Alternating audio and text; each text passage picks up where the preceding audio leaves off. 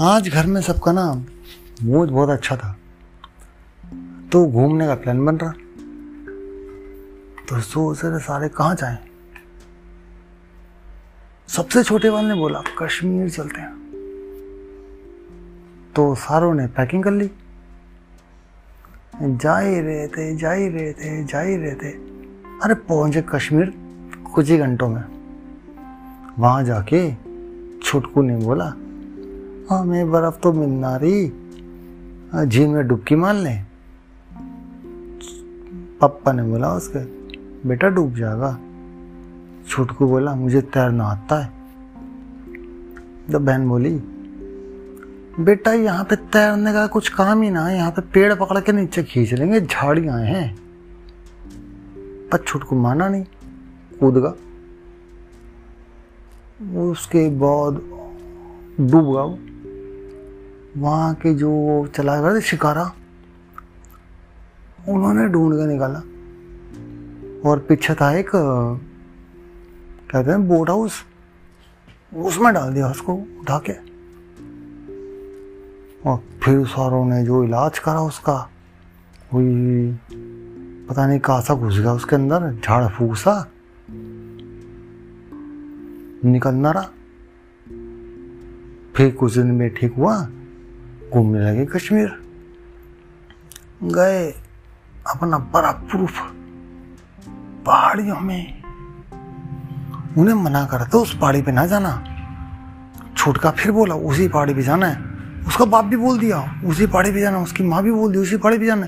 वहाँ के गाइड ने सबने मना कर दी। वो उस पहाड़ी पे नहीं जाना। वहाँ पे परी आती हैं, ठाके ले जाएँगी वो भी उस कोई ना माना। कहते यहाँ के गाइड है हमें तंग कर रहे तो वो चले गए सारे के सारे छुटका सा टट्टू सा लिया उसके ऊपर बैठ के निकल टुक टुक टुक टुक टुक टुक टुक टुक टुक टुक टुक टुक पहाड़ी पे गए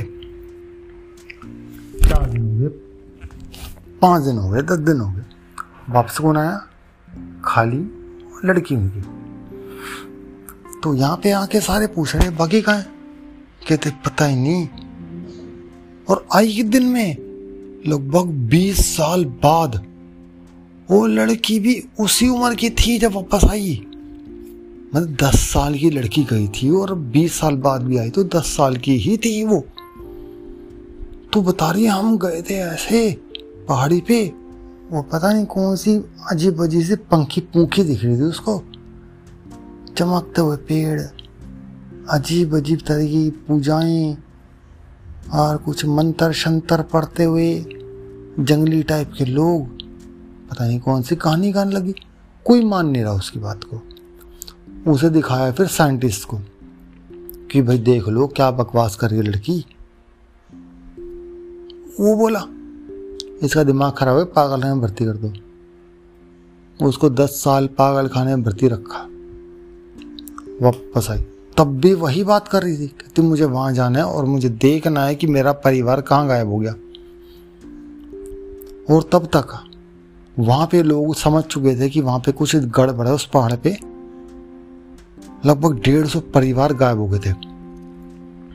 वो लड़की फिर जाना चाह रही थी चेक करने के लिए कि मेरा परिवार कहाँ गया। गई एक टुट्टू सा लेके और टुट्टू सा रास्ते में गिर के मर गया। फिर वो पैदल गई ऊपर। बर्फ़ से फिसलती, फुसलती। वहाँ जाके उसे कहा मिला। चमकता हुआ पेड़, जिसके ऊपर हीरे जैसी चमक, सोना, चांदी, ऐसी जो चमक होती है ना, वैसे मिल रहे थे। जैसे भगवान का कुछ, या परियों का, या शैतानों का, इनमें से कुछ का होगा। चमक चमक वहाँ जाके देख रही। परिवार तो उसका नाच रहा। जितने गायब थे सारे के सारे वही नाच रहे थे। वो घुस गई बीच में।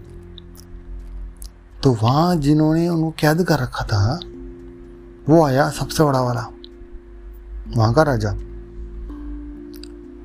भाई तू बेटी, तेरे को मैंने छोड़ दिया था, तू वापस क्यों आई? कहती, मैं अपना परिवार लेने आई हूँ और मुझे वापस दे दो। कहती, बेटा, तुम्हें छोड़ तो दिया था। अब तुम वापस ना जाओगी क्योंकि यहाँ पे शैतान चौकी है। वापस कोई ना जाता है यहाँ पे। फिर कहते, नहीं, वहाँ पे इतने साल हो गया, हमारा घर खाली पड़ा है। परिवार के बिना कैसे रहूँगी? हमें जाना ज़रूरी है। मैं इनके बिना रह नहीं सकती। तो शैतान ने बोला, इनके साथ रह ले। तो उन्होंने हाँ कर दी कि मैं अपने परिवार के साथ वहीं पर रहूँगी। तो परिवार से मिलवाया। तो परिवार उसको याद ही ना करे, क्योंकि भूल गया उनको। तो उन्हें शैतान चौकी से बात करी। सबसे बड़े शैतान से। कि मेरे परिवार तुम याद ही नहीं कर रहा। तो उन्हें सबसे बड़े वाले ने बताया, बेटा, सालों पहले तुम यहाँ से निकले और तुम्हें भूल गए और उनकी उम्र तुमसे कहीं साल ज़्यादा हो गई है। अब वो तुम्हें पहचानेंगे नहीं। कहती, नहीं, मुझे मेरा परिवार चाहिए। बहुत दिग दुग दिग दुग, दिग्गज करके बहुत मनाया। तो फिर श्राप दे के वापस भेजा। ले जा अपने परिवार को, श्राप देंगे। और तुम शहर के सबसे बड़े भी बनोगे, पर श्राप के साथ। कहती हाँ मेरे को श्राप दे दो और मैं अपने परिवार को लेके जा रही भेज दिया। वहाँ गई। बड़ा बिज़नेस सब कुछ करा। हर चीज़ का बिज़नेस सबसे टॉप और कुछ दुश्मन थे, बुरा मान गए। इतना बड़ा बिज़नेस कैसे हो गया? उन्हें ठोक पीट के अच्छे से। हम नहीं बताएँगे कैसा हुआ, क्योंकि वो न शैतान चुकी के जो बड़े वाले शैतान जी थे, उन्होंने बोला था, बताना नहीं नहीं तो पूरा परिवार पत्थर का हो जाएगा, वहीं खड़े खड़े तो उन्हें बताया नहीं। पूरे परिवार को मारने लगे, बता बता, कैसे इतना बड़े हो गए तुम? जादू शक्ति लेके आए हो ना? तो जब पूरे परिवार को मारने लगे तो लड़की ने बता दिया, हम उस पहाड़ पे गए थे, वहाँ पर बर्फ़ थी, शैतान जी मिले थे, उन्होंने ऐसा ऐसा हमें बताया और वरदान दिया और श्राप दिया। जैसे मैं तुम बताते जाएँगे, मेरा परिवार पत्थर का होता जाएगा, उन्हें देखने वाला दुनिया में सबसे बड़ा भी हो जाएगा और बेकार भी हो जाएगा। और जो मैं तुम्हें बता रही हूँ, बताते बताते मैं ही पत्थर की होती चली जाऊँ मैं उसके पास पास